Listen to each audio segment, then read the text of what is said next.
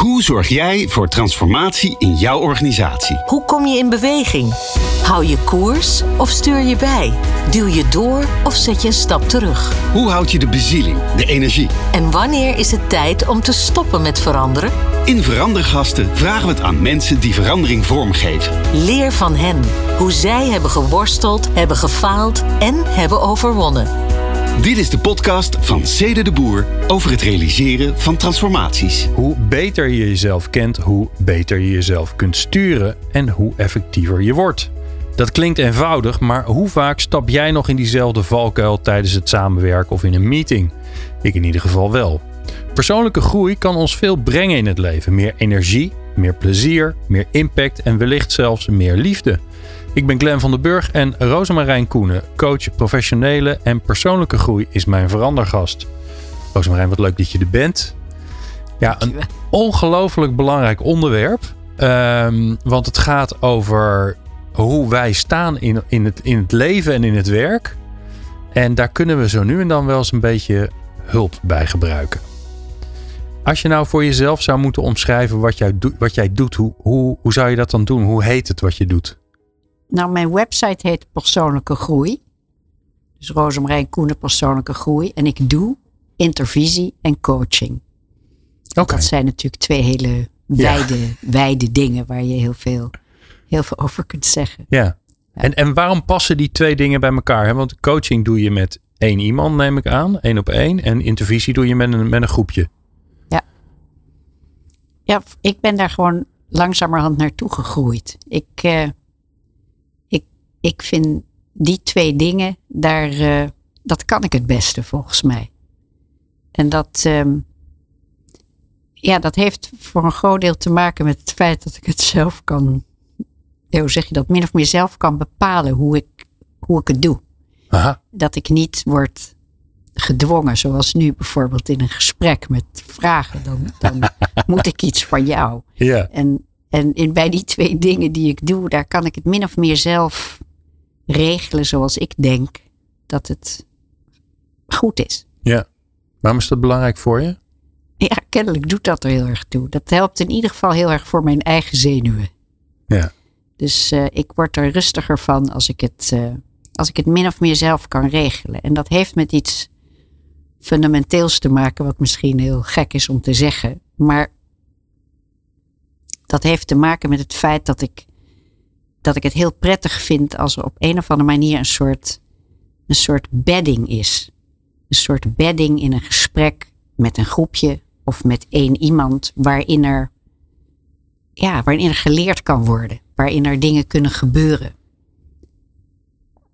En het gekke is, ik, ik zag het weer even heel goed toen ik... Sorry, ik ga nu een heel lang verhaal en ik weet niet of dat mag. Maar nee, ja, je bent ik, heel ik goed begin, bezig. En als het te ja. lang duurt... Dan ja, dan hoor je me wel. Ik keek naar een paar wintergasten in de afgelopen periode tussen kerst en oud en nieuw. Die fantastische Janine Abbring, die ik echt geweldig vind. Die praatte met een paar hele bijzondere mensen. En um, ik zag die met Harari. Met die bijzondere mevrouw die uh, performances maakt. Die Marina Abramovic. En daarna nog een hele fantastische kunstenaar die Grayson Perry heet. Die laatste, dat vond ik het allerleukste gesprek. Maar vooral die met Marina Abramovic, wat me daarin opviel was... Wat fantastisch was tussen... Ja, hoe zeg je dat? Die, die Janine Abbring is geweldig, vind ik, als interviewer. Want ze is heel, met heel weinig ego. En ze probeert echt om die Marina Abramovic... zo goed mogelijk voor het voetlicht te brengen en in haar hoofd te kruipen. En, en dat lukte ook. Ik leerde heel veel over deze mevrouw. Maar, maar wat er eigenlijk niet gebeurde, was dat er een soort verbinding was, in mijn ogen, tussen die twee mensen en ook niet met mij. Mm. Terwijl die Marina Abramovic is in mijn beleving op haar best, in die gekke performances die ze maakt, die soms heel ellendig en griezelig zijn, maar Maar sommige ook heel fantastisch. Hè? Zoals in die MoMA waar ze dan zit in haar eentje. En al die mensen even ja, ja. tegenover haar mogen gaan zitten en zo. En zeker op het moment dat haar man volgens mij aan ja. het einde tegenover haar gaat zitten. Oh man, daar ja, kreeg ik kippenvel dat, van. Ja, daar kreeg je kippenvel van. Maar ja. ook, dat was natuurlijk heel bijzonder. Maar ook al die andere mensen die in lange rijen buiten stonden te wachten voordat ze naar binnen mochten. Om gewoon even tegenover deze mevrouw te zitten. En even, zij deed niks behalve er zijn. Mm-hmm. Bedding. Bedding voor deze mensen, voor al die verschillende mensen, een paar minuten zonder iets te zeggen. En dat leverde bij heel veel mensen van alles op. Nou, nu wil ik mij op geen enkele manier met Marina Abramovic vergelijken. Dat zou natuurlijk super ongepast zijn. Maar feit is dat, dat die soort van verbinding die zij maakt in haar kunst, die soort van verbinding, daar ben ik ook op uit. Als ik werk met mensen in coaching of in intervisie. Want dat Jij is noemt verbinding. Dat dus bedding. Ja, zoiets. Ja. Maar probeer dat eens te omschrijven. Wat nou ja, is dat? Wat er dan gebeurt is dat... Hoe zeg je dat? Als je een gesprek met iemand voert... Ik leerde van alles over Marina Abramovic. Dat is een hoofdactiviteit. Dat is een cognitief iets. Ja. Maar wat er gebeurt als je dus bij haar in zo'n performance bent... of een of ander kunstwerk bekijkt... of soms... bij mij in coaching of intervisie... en waarschijnlijk ook bij allerlei anderen... is dat er iets gebeurt op een andere laag. Niet op, op het gebied van het hoofd zozeer... maar meer in je hart of in je lijf. Daar ergens gebeurt iets. Daar, ja, daar, daar valt een kwartje op een of andere manier. Ineens wordt iets duidelijker... of ineens begrijp je iets... of ineens voel je iets heel duidelijk. En... dat is volgens mij ook het moment waarop er met mij een soort verbinding is. En misschien soms ook wel een verbinding met iets wat nog groter is dan wij of zoiets. En daar vindt ook heling plaats, denk ik. Op het moment dat, dat, je, dat, ja, dat je daar bent. En mijn rol is, is eigenlijk een hele simpele. Ik ben alleen maar een soort getuige of zo daarbij. Terwijl die ander even iets bijzonders meemaakt. En daar heel je... om het nu maar even heel zwaar te maken, oude wonden. Die overigens nooit echt weggaan, maar daar heel je kleine stukjes of zoiets. Nou, en dat, dat soort van verbinding, daar is volgens mij deze Marina Abramovic, maar in ieder geval, ik ben daarnaar op zoek, omdat ja. ik denk dat dat helpt. En maar dat... je bent er waarschijnlijk niet alleen maar naar op zoek. Je bent natuurlijk een bescheiden mens, maar het is ook waarom je gewaardeerd wordt. Toch? Wat krijg je, hè? Dat zul je nooit over jezelf zeggen, maar wat krijg je terug? Van de mensen die je coacht of die bij jou langskomen. Zijn dat ook dan de woorden die je terugkrijgt? Ik, ik voel me op mijn gemak. Ik voel me vertrouwd. Ik voel me thuis. Ik kan me voorstellen dat dat soort woorden erbij passen. Ja, zoiets. Ja, en ook er gebeuren dingen. Er gebeuren dingen. Er ja. Ineens inderdaad vallen er kwartjes. Of, uh, nou ja goed, op mijn website staan een aantal van die uh, commentaren. Ik kan ze niet zo makkelijk terughalen. Maar, nee. nee, maar volgens mij, ik heb wel een beeld erbij gekregen. Um, een mooi begin. Um, het begint ook bij jou ergens. Hè? Je bent een, um, uh, je bent geen manager van een afdeling of een directeur van een bedrijf, maar je bent iemand die ergens instapt in een, in een rijdende trein. Of misschien stappen mensen juist uit die rijdende trein uit en komen ze bij jou op bezoek. Misschien ben je, moeten we het zo wel zo zien. Ja, misschien is dat een toch? Betere. Want anders ja, ben je in beweging. Be- dat klopt dat misschien niet. Misschien een betere metafoor. Uh, maar het begint ergens. Dus laten we daar eens naar gaan kijken. Verandergasten. Beginnen met veranderen. Ja, dan moet je dat veranderen natuurlijk niet uh, letterlijk nemen. Want het is ook maar de vraag of mensen nou echt aan het veranderen zijn. Maar ze, ze komen bij jou. En dan heb je eigenlijk twee smaken. Dus of, uh, uh, of ze verzoeken je om, uh, om een intervisie te gaan doen. Of ze komen bij je omdat ze individueel een vraagstuk hebben. En dan? Nou, het gaat allebei een beetje op een ander soort manier, dat begin. Want uh, uh, als mensen individueel komen in coaching, dan is het meestal... via via. En dat ze dan mijn website hebben gezien. En ze hebben meestal dan iets. Iets waar ze zich ongemakkelijk over voelen. Of iets waar ze naar verlangen. Of zoiets dergelijks. En dan nou, komen ze bij mij. Maar bij intervisie werkt het heel anders. Want dat uh, wordt in organisaties gedaan. En ik werk veel uh, met, met universiteiten. Met academische organisaties. Ook met een paar instituten van de K N A W. En ik werk met... Uh, sociaal werkers. Dus een totaal ander soort beesten. Een stukje yeah. zou je kunnen zeggen. Ja. En die sociaal werkers werken al heel lang mee. Dat vind ik fantastisch uh, lui. Ik respecteer ongelooflijk hun, uh, hun werk. En ik heb vaak, vaak gezegd tegen hen ook en ook gedacht. Goh, als, als zij vroeger in mijn gezin van herkomst waren geweest. Af en toe even. Dat zou geholpen hebben. Dat zou geholpen hebben. Oh, maar goed, zij ja, doen echt, zij doen bijzonder werk. Zij werken dus in gezinnen waar het moeilijk is. En, um, en met hen doe ik intervisie. En dat... Um, En dat doe ik ook met, uh, met die academici. En in die, met, die, uh, uh, met die sociaal werkers is het gewoon, die moeten dat doen. Die moeten dat doen van hun uh, beroepsvereniging. Moeten ze intervisie doen. Oh, oké. Okay. Dus oh, dat, is, grote, dat is onderdeel van het vak eigenlijk. Onderdeel van oh, het vak. Mooi. Dat zouden dus ze overal die, moeten doen.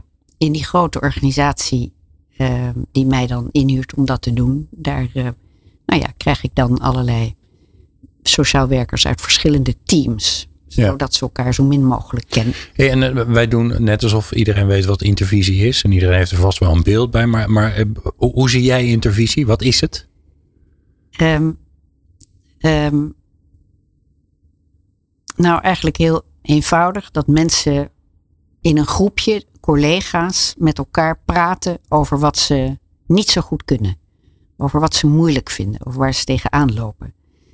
En dat op zichzelf is al... Uh, Uh, heel uh, krachtig of merkwaardig zou je kunnen zeggen. Want al helemaal, die sociaal werkers kunnen dit heel goed. Maar die academici die zijn gewend om in hun waanzinnige competitieve wereld. Om het vooral te hebben over waar ze wel goed in zijn. Dus uh, het hebben over iets wat je niet kan. Dat wat je moeilijk vindt. Dat, dat is eigenlijk... Onder keer. collega's, onder vakgenoten. Ja, onder vakgenoten. Ja, dus niet met een baas erbij. Nee, juist niet met een baas. Dus je probeert dezelfde hiërarchische niveaus. Dus inderdaad in die academische organisatie werk ik met postdocs. Of met lui die een proefschrift aan het schrijven zijn. Of met wat dan tegenwoordig assistant professors heet. Of associate professors. Nou ja, met al die hiërarchische lagen in die ja. organisatie. En je werkt dus met één zo'n laag. En het, het werkt het fijnste als mensen elkaar ook eigenlijk niet kennen. Of... nauwelijks kennen. Dat ze hun, de omweld niet goed kennen. Want je hebt het natuurlijk al snel over dat de baas een zak is. En waarom die dat dan is. En nou ja, daar kan het over gaan. En dan is het fijn als je niet precies weet wie die baas is. Het is een heel vertrouwelijk soort iets, dat intervisie. En, um, en dus helpt het als, um, als mensen elkaar niet kennen. En dat is wat ik bijvoorbeeld op de T U Delft... Uh, wat op de T U Delft gebeurt. Daar werk ik alleen met vrouwen. Dat is een hartstikke mannenomgeving. En uh, daar werk ik met groepen vrouwen die uh, wel bijvoorbeeld allemaal assistant professors zijn. Maar allemaal de een die zit in vliegtuigen en een ander die zit in de werktuigbouw. En een ander is architect. En nou ja, weet je, allemaal in andere faculteiten heet dat geloof ik. En, uh, maar wel lopen ze tegen heel veel vergelijkbare vraagstukken aan. En, uh, neem, neem ons eens mee. Want dit is een interessante. J- jij... Uh, uh, Je wordt gevraagd om zo'n intervisie te doen. Uh, T U Delft. De, de campus daar. Um, waar ga je zitten met die mensen? Nu zitten we al een hele tijd gewoon oh, achter ja. onze computer Regen. te zoomen. Ja, okay. Zelfs dat maar, gaat. Zelfs dat gaat eigenlijk best okay. goed. Ja. En meestal zitten we daar ergens in een of ander vergaderzaaltje. Okay. Als we elkaar dus levend mogen zien. Ja. Maar goed, het gaat veel zoomen tegenwoordig. En, en wat volgens mij valt hier veel van jou te leren. Hoe zorg jij er dan voor in Zoom of op zo'n vergaderkamertje... wat niet de meest gezellige, vertrouwenswekkende, vrolijke plekken zijn. Hoe zorg jij er dan voor dat mensen die, die bedding voelen? Wat doe je dan eigenlijk? Uh, dat weet ik niet zo precies te zeggen. Ik, uh, ik doe best weinig... Um, ik, ik vertel iets over wat ik, wat ik graag wil. Dus als ik ermee begin. Dat, ik, dat we op een of andere manier met elkaar een erg non-competitieve wereld bouwen. Waarin we het met elkaar hebben over wat we niet kunnen. En, um, en dat dat in het begin een beetje gek is. Omdat we elkaar ook niet zo kennen. En elkaar niet zo vertrouwen. Maar dat de ervaring leert... Uh, meestal zie je elkaar zo zes, zeven keer in de loop van de tijd. Hetzelfde groepje. Hetzelfde groepje. Ja, okay. dat, dat, uh, ja, dat dat steeds vertrouwder wordt en daarmee ook steeds beter. En dat is een soort van kwetsbaarheid die je durft te laten zien, wordt van een beter niveau, laat ik maar zeggen. En um, nou ja, in het begin luisteren ze daarnaar en denken ze waarschijnlijk, ja, dat zal wel. Ja. Maar zo gaat het gewoon. En als we dan beginnen, dan zeg ik, nou, wie heeft er een casus? Nou, dan komt iemand en dan, uh, uh, nou bijvoorbeeld, uh, ik herinner me een van de eerste casussen vorig jaar bij een vrouw die zei, um, hoe, ja, hoe verkoop ik mijzelf beter? Nou, ja, want dat moet ook in die academische wereld en onder ja. je collega's en weet ik wat. Nou, en dan gaan we daaraan werken met elkaar. En dat werken gebeurt in vrij, op een vrij gestructureerde manier. Hè? Dus je, je gaat niet maar zomaar vrij uit er een beetje over ouwehoeren. Nee, je, zit, je werkt met bepaalde methodes. En ja, want die, als ik dit hoor, dan zou ik denken, oh, ik heb wel een idee. Je moet dit meer doen. Precies. En dan zijn we binnen tien minuten klaar. En dan heb je allemaal tips waar je niks mee kan waarschijnlijk. Zo is het. Ja. Dat is exact. Ja, dat is precies zoals het natuurlijk in het gewone leven gaat. Ja. En daarom zijn die methodes ook zo stevig goed. Want die maken dat je gewoon, je mag geen ideeën geven. Dus uh, er zijn heel veel verschillende methodes. Ook methodes waarbij je tekent of dingen in de ruimte neerzet. Ja. Systemische dingen. Nou ja, weet ik veel van alles. Maar één regel is er, je mag geen ideeën geven. Dat mag pas helemaal aan het eind. Dus het gaat over vragen stellen. Dus het gaat er heel erg over dat... dat je juist niet de waarheid in pacht hebt. En dat je heel erg je realiseert dat ik niet jij ben. En dat ieder, dat weliswaar, ah. hoe verkoop ik mijzelf beter? Ja, dat vraagstuk hebben jij en ik ook. En dat is in zo'n groep ook zo. Dat al die mensen hebben ongeveer een vergelijkbaar vraagstuk. Maar omdat iedereen toch een beetje anders is. En ieders weg, laat ik maar zeggen, ieders levensweg. Om het nou maar heel groot te zeggen. Maar gewoon ieder pad wat iemand loopt ten aanzien van van alles. Gewoon toch een beetje anders is. Moet hij of zij, in mijn geval vaak zelf, haar eigen oplossing zoeken. En dat gaat door het niet beter te weten dan de ander. Wat in de competitieve wereld natuurlijk altijd aan de orde is. Maar door open te zijn. En vragen te stellen aan de ander. Van God, hoe ziet dit eruit bij jou? En waar denk je dan aan? En beschrijf jouw wereld eens. En hoe gaat dat? dat hoe doe je dat nu? Dat uh, verkopen van jezelf. En waarom vind je dat je dat niet kan? En nou goed, eindeloze rondes met vragen stellen. En om maar überhaupt te snappen. Wat bedoel je überhaupt met die vraag? Zo is het. Want wat is voor jezelf verkopen? Wat moet je dan verkopen? Je weet eigenlijk helemaal niets. Nee. Toch? Ja. En uiteindelijk gaat het er dus ook niet om. Dat wij allemaal precies begrijpen. Wat zij nou bedoelt met die vraag. Maar dat zij, doordat wij al die vraag aan haar stellen, op een of andere manier ook denkt van, hè, wat een maffe vraag is dat, heb ik nog nooit over nagedacht. Of wat, die gebruikt mm-hmm. dit woord, dat is interessant. God, daar zou ik iets mee kunnen. Het rare is dat heel vaak gebeuren hele ja, onbewuste dingen, zou je kunnen zeggen. Wij stellen gewoon een vraag en de ander die haalt daar dingen uit die voor haar ineens heel wezenlijk zijn. Mooi, ja. Alright, en ik kan me voorstellen dat zo'n eerste keer, hè, want als je het vaker doet, dat zo'n, maar dan laat ik maar gewoon de vraag stellen, dan ga ik zelf ook wel weer invullen. Zie je nou, zie je nou dat er dat, dat zo'n groepje, dat die zich gaat ontwikkelen, dat, dat, de, dat de vraagstukken spannender, ingewikkelder, diepgaander gaan worden door de loop van tijd? Ja, dat zie je. En je ziet ook dat, ja, dat er een soort groter gemak ontstaat met tussen de mensen onderling. Dus je bent minder bang voor elkaar op een of andere manier. Of je hoeft minder stand op te houden of zoiets dergelijks. Ja. Of te laten zien dat je ook echt heel erg leuk en heel goed bent of zo. Dat, dat wordt gewoon steeds minder. Het wordt steeds gewoner. Ja, dus er ontstaat echt een soort ja, atmosfeer waarbij je dus op geen enkele manier hoeft te concurreren met de ander. En dat is wat ik er zo goed aan vind. Dat op een of andere manier in die wereld waarin dat ze dat dus heel erg wel moeten. Dat wij een soort wereld maken waarin dat niet hoeft. En waarin je allerlei dingen kunt onderzoeken.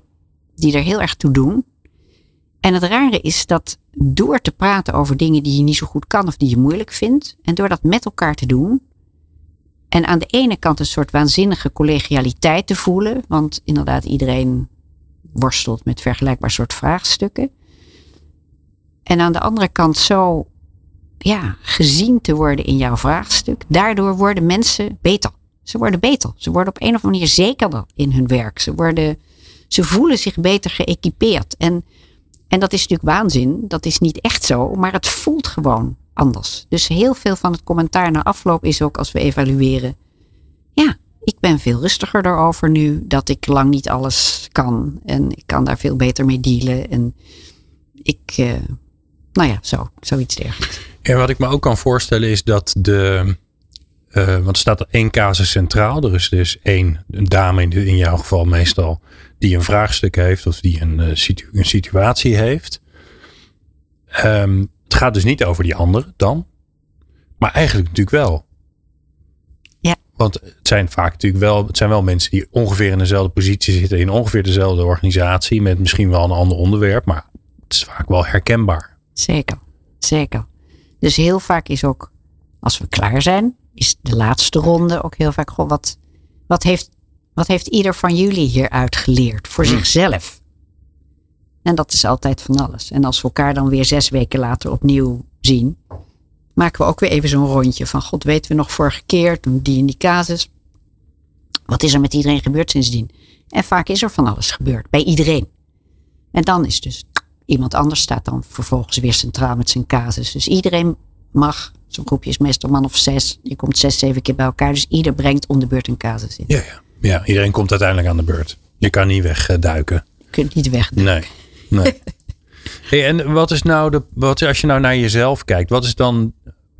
Wie ben jij als instrument in die, in die intervisie? Als je jezelf vergelijkt met als je dat in coaching doet. Wat, wat is de overeenkomst van jouw kwaliteiten, je, je, je, je vaardigheden, die ervaring die daarin zit? Ik denk dat het heel erg, uh, ja, het gaat dus weer over die bedding, wat ik niet zo goed kan uitleggen. En het gaat dus heel erg over dat ik, uh, dat ik het niet weet. Ik heb, weet het ook niet. Ik, ja, ik, ik ben erbij, maar jij bent expert in jouw leven. Ik niet. Ik heb hoogstens wat methodes of techniekjes of dingen die je kan inbrengen. Maar jij bent expert in jouw leven en ik weet het niet. En ik ben open en geïnteresseerd. En zachtaardig. En ik onderzoek. We onderzoeken samen. Of we onderzoeken in dat groepje. En uh, ja, dat is dus in beide gevallen. Is dat zo? Ja, wel grappig ja. Want je, misschien wel het allerbelangrijkste bij dit soort dingen is natuurlijk dat mensen uh, open en eerlijk durven zijn. Want als dat niet gebeurt bij een coaching of bij een intervisie, dan heeft het totaal geen zin volgens mij, toch? Als jij gereserveerd bent, omdat je je niet helemaal lekker op je gemak voelt. Dat merk ik zelf in de studio. Als ik, als ik hier, dit is natuurlijk nog, dit is een setting waar mensen zich per definitie niet op hun gemak voelen. Um, maar als het niet lukt, als het mij niet lukt om mensen enigszins op hun gemak te laten worden, dan wordt het meestal geen goed gesprek. Um, uh, Tenminste, zo zie ik het. Dus ik herken wel heel veel dingen in die je zegt. Dat ik denk van, want ik ga natuurlijk ook gelijk weer op mezelf betrekken. Van hoe zit dat dan bij mij als ik, uh, als ik hier met jou zit? En hoe, wat doe ik dan eigenlijk? Want ik vind dat woord bedding wel heel mooi. Dus uh, we gaan er niet uitkomen wat het precies is. Maar dat maakt ook niet uit. Um, ik ga je een, uh, een metaforische vraag stellen. Welk instrument ben jij? Om je even weer uh, on the spot te zetten. Um, je mag de muziekstijl kiezen die je zelf het fijnst vindt. En je voorstellen hoe het orkest of de band of de, nou ja, het kamer, kamertrio, hoe dat eruit ziet. Welk, welk instrument ben je? En ik, ik, ik heb ondertussen al heel veel mensen die zeiden, ik ben de dirigent. Dus ik ga je verbieden om de dirigent te zijn. Goed. Nou, dan, um, dan ben ik de cello. Of zoiets dergelijks. Oh. Zo, zo'n soort laag instrument wat in een orkest of inderdaad in zo'n uh, trio of een kwartet of zo. Wat daar, ja, wat, wat dus ook de, de bedding maakt vaak. Wat de, de lage tonen ja. geeft waar de anderen op kunnen, ja. op kunnen springen of op kunnen mooie dingen doen of uh, zo, zoiets ja. dergelijks. Ja. ja, prachtig cello. Toch? Heel, ja, mooi. Ja, heel mooi. Mooi instrument. Dat, ja, die, die ga ik nooit spelen, denk ik. Als we nou eens even... Oh, dat is misschien wel leuk, ja. Um, jij bent begonnen met die, uh, met die intervisie. Je hebt de, de eerste keer gehad. Um, ja, dan, dan moet je naar de volgende. En dat geldt natuurlijk eigenlijk ook voor de coaching. Ik kan me voorstellen dat, je, dat de coaching niet één keer is... en dat mensen daarna uh, dat het dan klaar is. Dus, dus er zit altijd een vervolg aan na die eerste keer. Dus na de eerste keer heb je iemand leren kennen. Je leert ook zo'n groep kennen bij de intervisie. Je leert een individu kennen bij de coaching. En daar moet je dan vervolgens wat mee. He, want ja. In het begin kan je inderdaad openstaan en zeggen... ik weet niks, uh, uh, ik, ik kijk wat er is. Maar dan moet, je, dan moet je gaan handelen daarna. Dus ik ben benieuwd. Verandergasten. Doorgaan met veranderen. Ja, dus dat valt mij onder het middelste, het middelste kopje van jouw werk, zeg maar. Het, het, het, het, de romp, zoals dat zo mooi heet. Wat doe je dan? Want op een gegeven moment, ja, je kan niet elke keer zeggen, ja, ik weet het ook niet. Zeker bij een coach, coachie, dan moet je toch gaan bedenken wat je gaat doen. Na de intake. Ga ik, uh, ga ik wandelen? Ga ik, uh, uh, doe ik een, uh, een familieopstelling? Uh, nou, ik weet niet wat voor alle... Uh, je hebt natuurlijk een enorm arsenaal aan, uh, aan instrumenten die je kan gebruiken. En soorten uh, uh, interventies die je kan doen met een coachie. Dus hoe werkt dat bij jou? Ik dacht eerst nog dat je een stapje daarvoor bedoelde. Als je dus... een Uh, zowel de, of je nou een intervisiegroep gezien hebt of een coachie. De eerste keer is ook een soort test. Testkeer. Oké. Okay. Dus, je, dus met zo'n groepje bijvoorbeeld. Je komt bij elkaar in die eerste keer. En, je, en ik laat zien wat intervisie is in mijn ogen. Ja. Dus we maken één keer zo'n ronde. We, nou ja, precies zoals ik je het net beschreven heb. En aan het eind vraag ik aan hen. Dit, dit is ongeveer wat we gaan doen. Dit is wat we de andere keren ook gaan doen. En... Uh, En het is eigenlijk steeds hetzelfde. Alleen iemand anders staat steeds centraal. En we gebruiken wat verschillende ja. methodes. Maar dit is hoe het gaat. Um, wil je mee blijven doen? Oh, je, je hebt een soort, ja, ik, ik noem even een heel verkeerd woord. Maar het is een soort contractering. Ja. Of, of, of je, nee, je, je maakt even een afspraak met elkaar. Ja. Van gaan we dit echt doen? Dit is precies het goede woord. Oké, okay, ja, ik vind dat zo niet bij jou passen namelijk. Want het is zo zakelijk. Terwijl ik denk, ja. Ja, maar... Hè? Ja, maar dit, ja. Maar eigenlijk vraag je, voel je je thuis, pas ik bij je? Als we in zo'n groepje zijn, vooral omdat het dus gaat over... Uh, ik, ja, ik geloof er dus heel erg in dat we met elkaar dat vertrouwen moeten bouwen. Dat je dat dus in datzelfde groepje moet doen.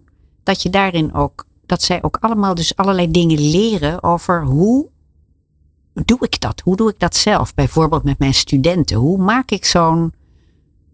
Ja, hoe maak ik die bedding? Dus op een bepaalde manier, doordat ik het hen voorleef, gaan zij daarna ook beter kunnen. Dus zij gaan ja. veel meer vragen stellen. Zij gaan veel meer bedding bouwen, nou, et cetera, et cetera. Ja.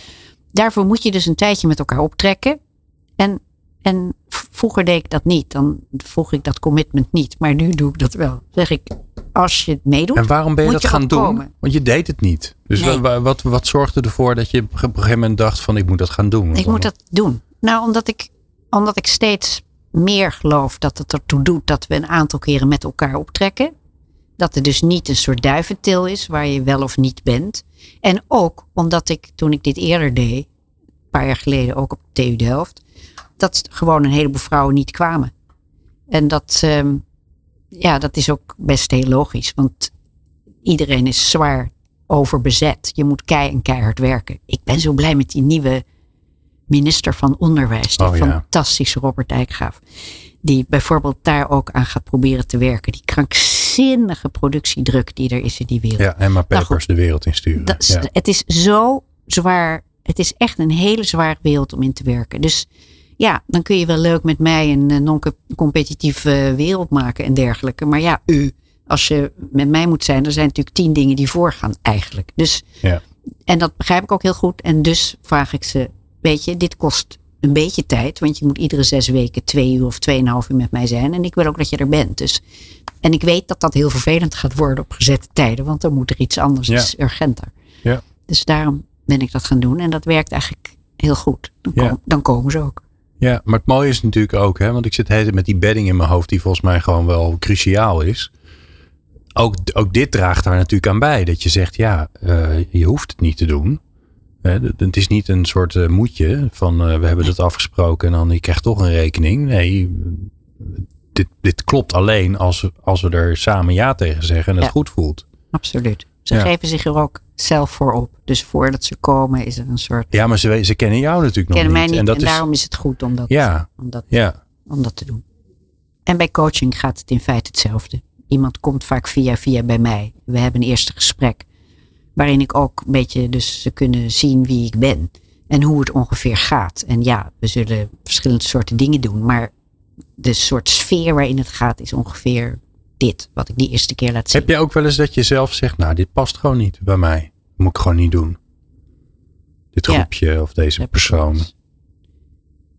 Met groepjes heb ik dat nog nooit gehad. Voor zover ik me kan herinneren. Maar met individuen soms wel. Dat ik denk, dit is... Uh, ja, dit past gewoon niet goed. Uh, zo bijvoorbeeld een hele boze mevrouw die ik in de Zoom had. En... Um, die kon ik ook niet, niet levend zien. En die was heel erg boos steeds. En ik, ik kon haar daar niet uit krijgen. Dus ik dacht, ja, dat moeten we gewoon uh, moeten we niet doen. En ook eens een keer een hele leuke jonge man die, uh, die, ja, die even erg uit het lood was. Want die was ineens heel ongelukkig. En dat was hij nooit. En, dat, uh, en die, die, uh, die keek me met hele mooie vragende ogen aan. En zei, doe iets. Help mij. Oh, doe iets. En toen dacht ik, dit wordt hem niet. Dus dat, dat, Want Ohant haalt geen concrete vraag. Ja, het was heel... Um, hij, had, hij was nog vrij jong. En hij had duidelijk nog nooit over zichzelf nagedacht. En, en op een manier helpt dat wel een beetje. Als je dat wel enigszins gedaan hebt. Als je dan, althans bij mij, coaching gaat doen. Want ik, ik heb als soort uitgangspunt een soort driehoek... Met aan de ene kant het werkvraagstuk. Dat is meestal waarmee mensen binnenkomen. Iets op het werk gaat niet goed. Mm-hmm. Maar ik verbind het altijd meteen aan hoe hun privéleven eruit ziet. Dus hoe, hoe, wat doe je in de rest van je leven? En ik verbind het ook aan de derde punt van de driehoek. En die gaat over waar je vandaan komt.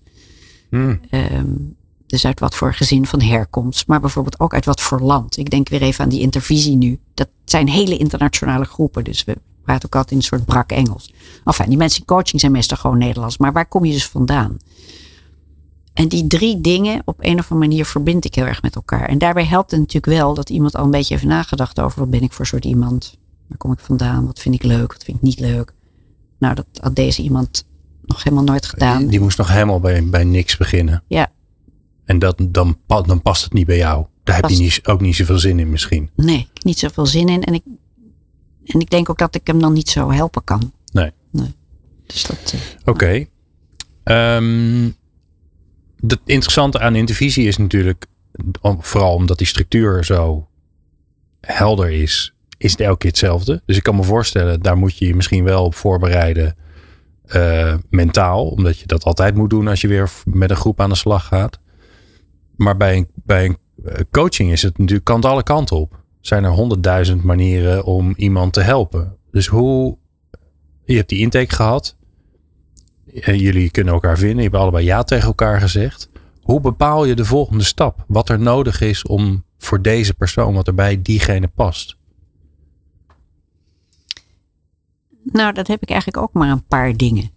Overigens bij intervisie... is het ook niet iedere keer hetzelfde. Hè? Want je hebt heel veel verschillende soorten methodes... Hm. En die inhoud is steeds anders. Dus dat vind ik altijd weer waanzinnig interessant. Maar bij die coaching is het ook zo dat ik gebruik eigenlijk maar een paar dingen. Uh, dus die driehoek is dat uitgangspunt. En verder maak ik vaak lemniscaten met mensen. Dus dat is dat. Ja, zo'n platte acht. Ja, zo'n platte acht. Op zijn kant liggende acht. Het eeuwigdurend symbool. Teken, ja. Precies.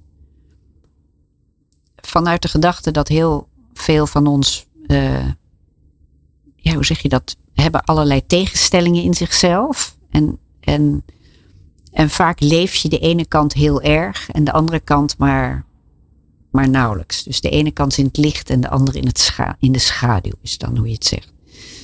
Hè, dus bijvoorbeeld. Um, ikzelf bijvoorbeeld. Ik ben altijd aan het struggelen met streng en zacht. Dat is bij mij eentje. Ik, ik, ik wil heel graag.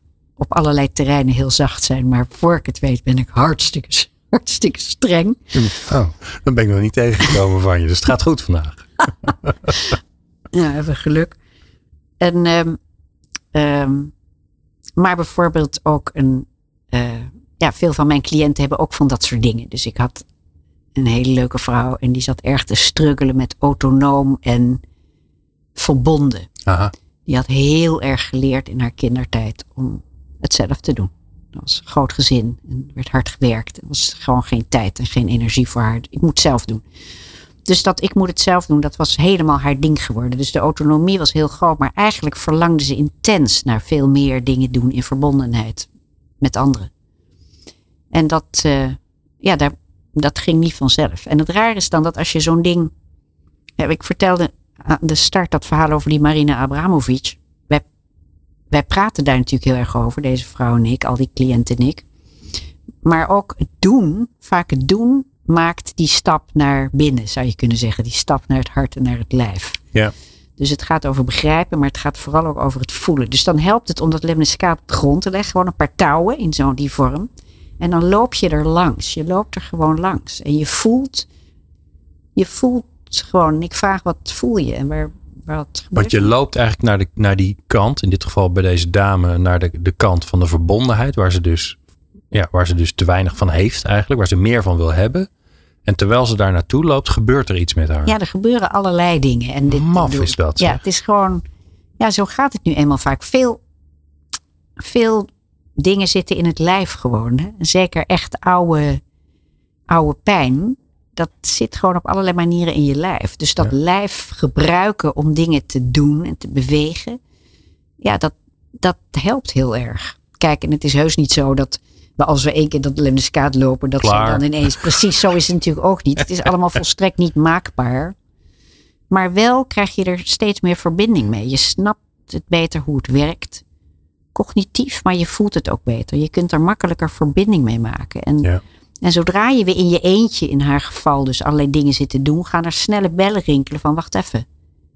Zo wil ik het niet meer. Ik wil het anders. En kan ze bij wijze van spreken...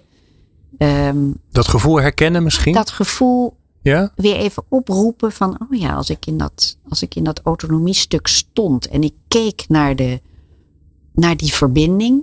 ah, wat ik toen voelde. Ja, laat ik dat weer proberen te doen nu... in deze gewone actuele casus die dan voor ligt bij zo ja. iemand. Nou ja, goed, zo, zo zet je daar stapjes in volgens mij. Goed, lemniscaat is dus een ding wat ja, dus handig is. Driehoek, lemni, de, de, de lemniscaat. In, in het echt ook. Hè? Dus fysiek gewoon. Uh, in de ruimte. Mooi. Ja. ja, dus dat is zo'n ding. En wat ik veel doe is natuurlijk met vloerankers dingen doen. Dus verlangens van mensen. Of vloerankers, die moet je even uitleggen. Ja, van die, van die... Nou ja, het maakt niet uit. Een, een, dan vraag ik mensen om briefjes te schrijven. En daar moeten ze dan een paar wezenlijke dingen op schrijven. En vaak gaat het over oude pijn. Dus dan is dat een van de vloerankers. En er is een verlangen, dat is een ander vloeranker. Nou goed, je legt dingen op de grond en dan doe je precies hetzelfde als met dat lemniscaat. Je ja. gaat erop staan of er in de buurt staan. En je vraagt iemand om die dingen neer te leggen op de grond. En alleen al de manier waarop ze ten opzichte van elkaar neergelegd worden, ja, ja. doet ertoe. En nou, lijkt goed, een en beetje op het systemisch neerzetten ja. van mensen in een ruimte. Exact, het is ja. precies dat. Maar ja. goed, als je één op één aan het coachen bent, dan heb je niet al die mensen. Nee, dus dan moet je heel veel stoelen neerzetten met, met paspoppen. Dat is ook weer zo wat. Ja, ja. Nee, dat is mooi. Doe je ja. niet zo. Ja, grappig. Ja, ik heb dat zelf ook een keer ervaren in een, uh, in een training. Dat was veel, um, veel minder persoonlijk. Dat, ging, dat waren allemaal projectmanagers en die moesten gaan. We hadden een lijn gemaakt, uh, waar ik een, een kwadranten gemaakt. Ze konden op twee lijnen staan, van nul tot tien. Hoe ver ben je in het pro- project van nul tot tien? En hoeveel, hoeveel energie heb je in het project van nul tot tien? Dus dan gaan mensen ergens staan. En als je ze dan vervolgens vraagt van, nou, hoe voelt het? Het is niet waarom sta je hier, of, uh, maar hoe voelt het nou om hier te staan? Ja, dat, dat werkt totaal anders dan dat je ze dat alleen maar... Um, verbaal zou vragen terwijl ze achter een tafeltje zitten. Maar als ze in die ruimte staan en je ziet ook mensen die heel ergens anders staan, dat je denkt, oh ja, ik ben pas hier en zij zijn al daar. En, dus daar gebeuren hele rare dingen als je dat doet. Van mooi. Ja. Ja, dus uh, we hebben meer uh, plat vloeroppervlak nodig eigenlijk in organisaties. Toch? Ja, dat helpt. Hoewel het ook al heel goed met bijvoorbeeld poppetjes op een tafel kan. Dat je team, je team bijvoorbeeld neerzet en En heel vaak heeft dat team wat je dan neerzet, waar jij bijvoorbeeld teamleider bent, is weer rechtstreeks verbonden met hoe dat vroeger in jouw gezin van herkomst was. Enfin, wat, er is wat dat betreft ja. veel mogelijk. Ja. Hoe, dat vind ik altijd interessant bij coaches. Hè? Je bent een coach, je bent geen psycholoog, je bent geen psychiater, je bent geen uh, psychotherapeut. Waar ligt de grens? Dus waar, waar, waar hou je op? Wanneer zeg je, hé, hey, maar wacht even, we raken nu iets aan. Dat is niet voor mij, maar dat is voor iemand anders. Want ik kan me voorstellen, zeker als je naar, hè, naar, de, naar, naar het anker van mensen, hè, de, hun, hun jeugd, hun, hun, uh, hun geschiedenis gaat. Dat je wel eens dingen tegenkomt die gewoon heel heftig, verdrietig, uh, traumatiserend zijn. Dat is ook zo. Hoe doe je, wat er doe je daarmee? Vaak, er zijn veel mensen. Er zijn echt heel veel mensen die trauma's hebben. Trauma is een beetje een soort gigantisch groot woord. Wij denken dat dat... Dat je dan toch minstens, uh, weet ik veel, in een walgelijke oorlog moet hebben gezeten. Maar dat is natuurlijk, het is een heel breed begrip. Hoe zeg je dat? Als baby kun je, heb je nog maar heel weinig wat je kunt dragen, laat ik maar zeggen. Je bent een heel weerloos iemand. Dus er hoeven maar vrij kleine dingen te gebeuren om toch al traumatische ervaringen ja, ja. te hebben. En heel veel mensen hebben dat. En dat, daar werk ik mee. Ondanks het feit dat ik geen psychiater ben en, ja. en, geen, en geen psychotherapeut. Maar wel heb ik, ben ik heel erg lang mijzelf al aan het scholen in, in trauma's. Dus ik werk nu heel veel met mensen die gewoon functioneren. Tussen aanhalingstekens. Gewoon functioneren, gewoon aan het werk zijn. Maar op een bepaalde manier toch last hebben van die oude pijn, laat ik maar zeggen. En daar op een of andere manier nu bereid zijn om daar beter naar te kijken. En uh, nou, daar kan ik... Daar maar kan daar ik. Begint het niet. Dat kom je, dat, daar, daar kom je bij in de buurt. Uh, doordat je met mensen aan de slag gaat. Tegenwoordig begint het daar soms wel bij. Oh ja? Ja, omdat gewoon via, ja, vaak komen mensen via via. Dus tegenwoordig komen er ook gewoon mensen die zeggen... Ja, ik heb gehoord van jou. Of uh, ja. ik had laatst een vrouw, die daar had ik met haar team dingen gedaan. En zei, God, jou vertrouw ik. En ik heb een paar... Want je hebt met ons team gewerkt. En ik heb nu... Ik, ja, ik heb iets en daar wil ik eigenlijk al heel lang aan werken. En ik durf het met jou. Weet je wat ik nou zo bijzonder vind? Hè? Dat je, als ik jou zo meemaak, dan ben je een heel bescheiden mens. Uh, ook in de woorden die je gebruikt over wat je doet. Ja, ik, ik weet het niet, ik doe wat. En, uh, nou. en, en, en dit vind terwijl ik dit denk, jeetje zeg, ik... Volgens mij zijn er gelukkig heel veel coaches die dit niet kunnen, niet durven, uh, er niet voor opgeleid zijn, die daarvan wegblijven. En, en, en jij doet het juist wel.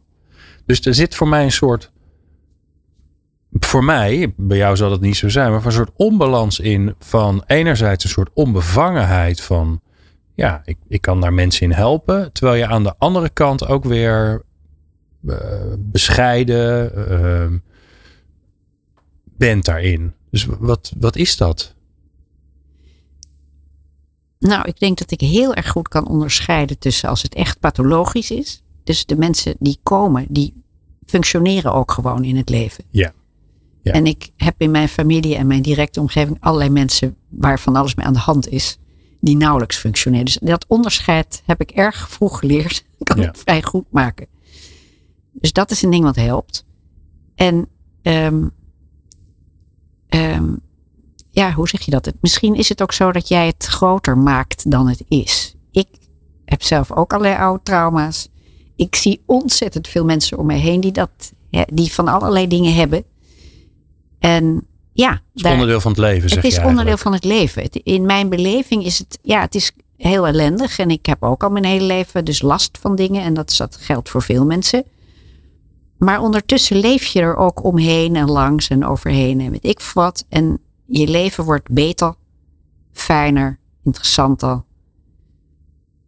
Als je er beter naar kijkt, naar die pijn. Ja. Maar uh, ja, en dat is dus een heel serieuze zaak. Maar het is ook niet gigantisch. En mijn beeld is dus ook, zeker dus echt met die oude pijn, daar moet je ook een heel leven mee bezig blijven. En ook dat is een hele gewone gedachte. Hè? Het alle, is er gewoon. Ja, dus alle boeddhisten zeggen geloof ik ook dat je... Al, dat je allemaal één of twee van die levensthema's bij je hebt. En daar moet je gewoon je leven aan werken. En als je dat goed hebt gedaan, dan kun je de volgende keer terugkomen als iets, weet ik veel wat.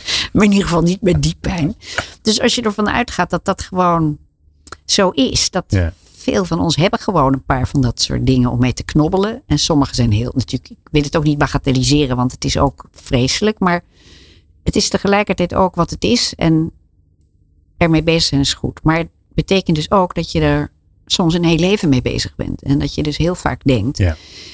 nou, nou heb ik het echt zo goed naar gekeken, nu ja, is het en dan, klaar. En dan komt het weer en terug. Fuck, een paar weken later, een paar jaar later, dan komt het weer in een soort andere vorm. En dan, jemig. Hm. Dus soms is het ook, uh, dus laat ik zeggen, er zit best weinig maakbaars aan. Maar dat het niet maakbaar is, maakt het dus ook licht. Want ja, dat geldt ook voor die, voor die mensen met wie ik intervisie doe, maar ook voor die lui in coaching. Ze zijn een tijdje bij mij en dan gaan ze weer weg.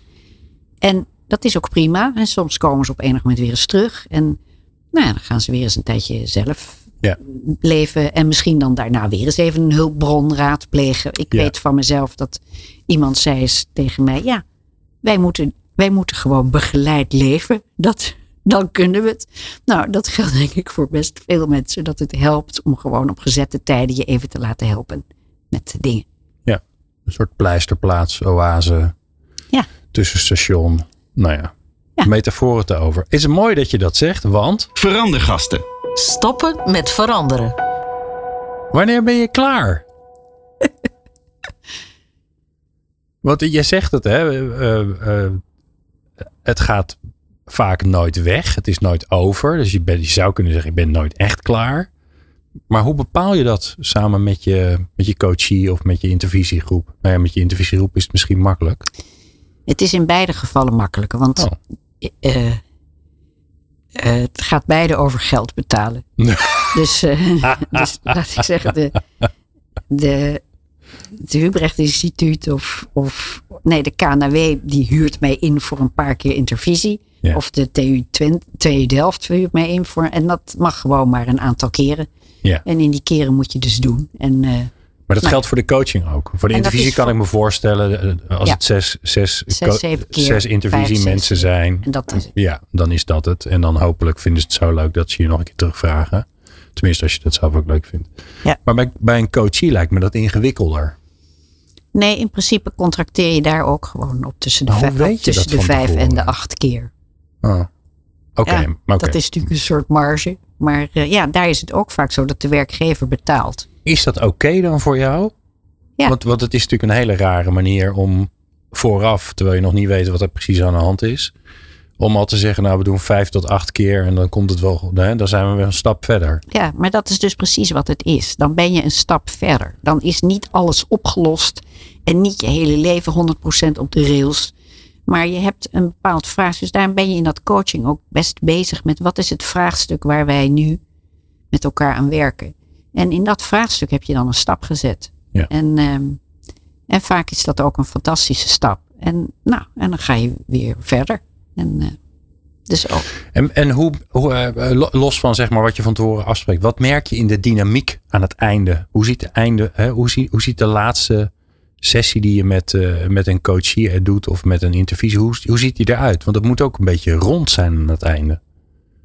Ja. Nou, ik weet niet of daar een soort standaard is.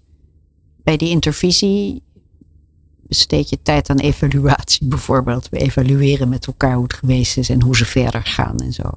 In ieder geval die T U-groepen, die gaan in hun eentje verder. En dat is ook een van de fantastische dingen eraan. Dat ze een soort netwerken, netwerken vormen. En daarmee, ja. ja, dus in die universiteit, althans dat is mijn hoop, dat vrouwen daardoor langer in, aan de universiteit verbonden blijven. Omdat die netwerken heel krachtig worden. Ja. Ja, want je bent zes keer bij elkaar geweest. Twee, tweeënhalf uur. Je hebt over wezenlijke dingen gehad. Dus daar is wel een verbinding ontstaan. Dat kan ja, niet anders. Ja, ja. Ja. Dus, dus, dus dat is wat er daar meestal heb gebeurt. Je dan, naast dat er natuurlijk geëvalueerd wordt. En wat neem je mee? En wat heb je geleerd? Nou, dat snap ik allemaal. Heb je daar een soort ritueel voor? Waarbij je nog daar een strik omheen doet. Van nu is het echt klaar. Nee. En hoe voelt het voor jou als het klaar is? Want ja, jij trekt ook zes keer intensief met zo'n groep op. Ik moet heel erg leren om, uh, en dat kan ik steeds beter, om dat afscheid goed te doen. Ik, uh, ik moet echt uitkijken om die laatste keer erheen te gaan en er nog echt te zijn. En niet al bijna energetisch weg te zijn, laat ik maar zeggen. Dat kan ik steeds beter. En ik denk dat het helpt. Ik heb dat inderdaad in een vorige ronde gedaan. Dat ik dan een ontzettende lekkere chocoladecake meenam. Dat we even, even ook een soort feestelijk afsluiten met elkaar. Ja. Afsloten met elkaar. Uh, dat doe ik nu niet. Heb ik nu niet gedaan de laatste keren. Maar wat, wat ik heel erg fijn vind is om dan te weten dat zij uh, een volgende afspraak hebben met elkaar. Okay. Wat ze dan gaan doen. En dat we een soort structuurtje hebben. Zodat zij elkaar blijven Zodat zien. Zodat zij elkaar blijven zien. Dat we dat gewoon ja. goed hebben afgesproken. En of het dan vervolgens gebeurt, weet ik natuurlijk niet. Maar, uh... nee, maar je zei zelf, hè, ik, ben een, ik ben een passant of ik ben een pleisterplek. Dat betekent ook dat je heel veel afscheid aan het nemen bent. Daar moet je maar toevallig goed in zijn. Ja, ik... Toch? Uh, Want enerzijds moet jij van die mensen... moet je ze iets bieden wat ze misschien heel lang niet gehad hebben. Namelijk die bedding en die rust en dat vertrouwen. Daar moet je heel snel voor zorgen. Want zoveel tijd heb je niet. En vervolgens redelijk snel daarna moet je ze ook weer loslaten. Dus je moet eigenlijk, hè, om het even pathetisch groot te maken. Je moet heel veel van ze houden zonder dat je ze kent. En, de, en, en, en door de tijd heen ga je waarschijnlijk een beetje, van ze hou, een beetje echt van ze houden. Of nee, je houdt sowieso van ze. Maar dan, dan moet je ze ook weer loslaten. Ja. Of kost je dat geen moeite? Nee, dat kost me niet zoveel moeite. Um, terwijl ik wel in ieder geval aan een aantal van hen ook echt wel blijf denken. Dus ik vergeet ze niet. Er zijn er een aantal die blijven echt wel in mijn lijf zitten of zoiets. Hoe zeg je dat? Maar ik, ik heb een verleden waarin ik nooit meer van mensen afkwam. En dat is op een of andere manier met mensen met allerlei ingewikkelde problemen. En, en die gaan maar door en ik kan er niet weg. Ik ben niet voor niks adviseur geworden, denk ik. Ik vind dat erin ja. gaan en even echt, echt er zijn. En echt iets mogen doen. En ook dingen mogen aanraken. En, en ook echt bij die, ja, die verbinding proberen te maken. En het echt hebben over de dingen die ik belangrijk vind. Die ik wezenlijk vind. Vind ik geweldig. Dat ik dat mag doen. En dan daarna. Jongens, maak er wat van. Ja, en, uh, een nieuwe ontmoeting. Dan, dan gaan we weer weg. En die dingen, zowel dat coachen als dat intervisie. Dat is wel een soort klein jaar. Hè? Dus zo kort is het nou ook weer niet. Maar uh, ja, het is een klein jaar dat je zo met elkaar optrekt. Ja. Ja. Rozemarijn Koenen, de laatste vraag aan jou. Wat zou je onze luisteraars mee willen geven? Dat is een hele grote vraag. Dat snap ik. Um, maar... Um, Ik ga hem toch stellen.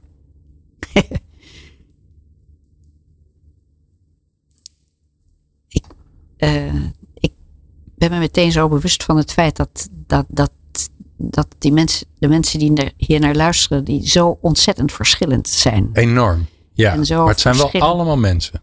Het zijn allemaal mensen en, en iedereen is bezig met veranderen op een of andere manier. Ja, met hun werk. En dat, uh, nou ja, dat Dat, ja, hoe zeg je dat? Ik, ik, ik, geloof, ik ben er zo van overtuigd dat die um, competitieve samenleving waarin wij zo ongelooflijk vastzitten in dat neoliberale tijdvak waarin wij zitten, dat dat, dat dat hopelijk eindig is en dat dat niet goed is. Of dat dat zijn beste tijd gehad heeft gewoon.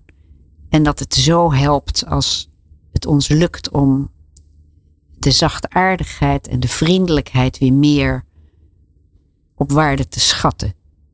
Tegenwoordig horen we bij die Grayson Perry, die ik in het begin al noemde, die verrukkelijke kunstenaar die net in Wintergasten zat. Die liet ook een stukje zien van een meneer Rogers, een vent uit de jaren zestig, een Amerikaan die een kinderprogramma had. En die was... Maar dat paard, toch? Had hij geen paard? Dat is een, misschien een ander weet programma. Ik, weet ik niet, maar... maar... Niet in ieder geval, die was zo lief en zo zacht. En er is net ook een hele leuke film over hem gemaakt met Tom Hanks. Oh, ja. Zo lief, zo zacht, zo vriendelijk. Dat, dat geloven wij bijna niet meer dat dat bestaat. Dat, dat moet wel een ellendeling zijn ergens. Of, een, of iemand die kinderporno doet of weet ik veel wat voor vreselijk. Dus ik, ik geloof erg dat we de vriendelijkheid en de zachtaardigheid weer hoger moeten voelen. Ik doe met je mee. Dankjewel. Uh, Rozemarijn Koenen, uh, coach, professionele uh, en uh, persoonlijke groei. Ik kom er bijna niet meer uit. En natuurlijk uh, begeleider van uh, intervisiegroepen. Dankjewel. En jij natuurlijk. Bedankt voor het luisteren. Dank voor het luisteren naar Verandergasten. De podcast van Cedric de Boer over het realiseren van transformaties. Je helpt ons enorm met vijf sterren, een like, follow of duimpje. Meer afleveringen vind je in jouw favoriete podcast app. Vergeet je niet te abonneren als je niks wilt missen.